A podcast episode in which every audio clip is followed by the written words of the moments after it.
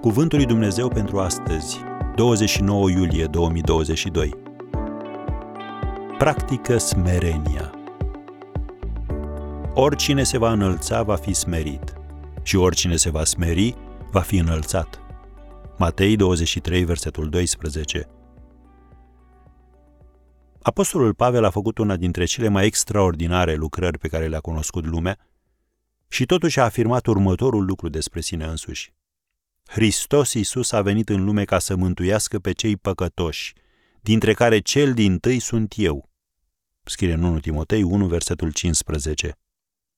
Când oamenii i-au spus lui Pavel cât de important era ce făcea, el a rămas merit, aducându-și aminte ce a fost.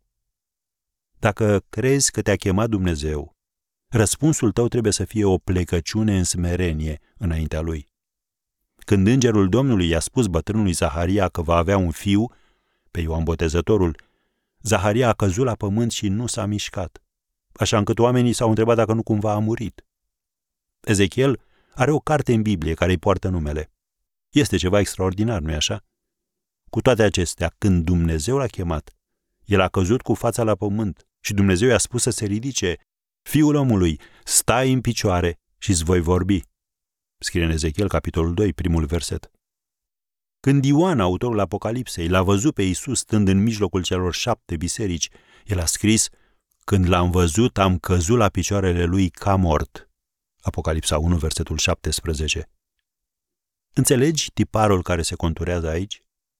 Apostolul Pavel scrie în Efeseni, capitolul 4, primele două versete, să vă purtați într-un chip vrednic de chemarea pe care ați primit-o, cu toată smerenia și blândețea, cu îndelungă răbdare.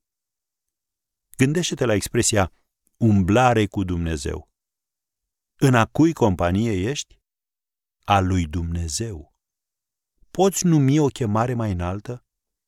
Cu cât mai înaltă este chemarea ta, cu atât mai mic trebuie să te faci după propria ta estimare. Zmerenia nu înseamnă să te consideri o persoană neînsemnată, ci să te gândești mai puțin la tine. Domnul Isus a concluzionat astfel. Oricine se va înălța va fi smerit și oricine se va smeri va fi înălțat. Așa că practică smerenia.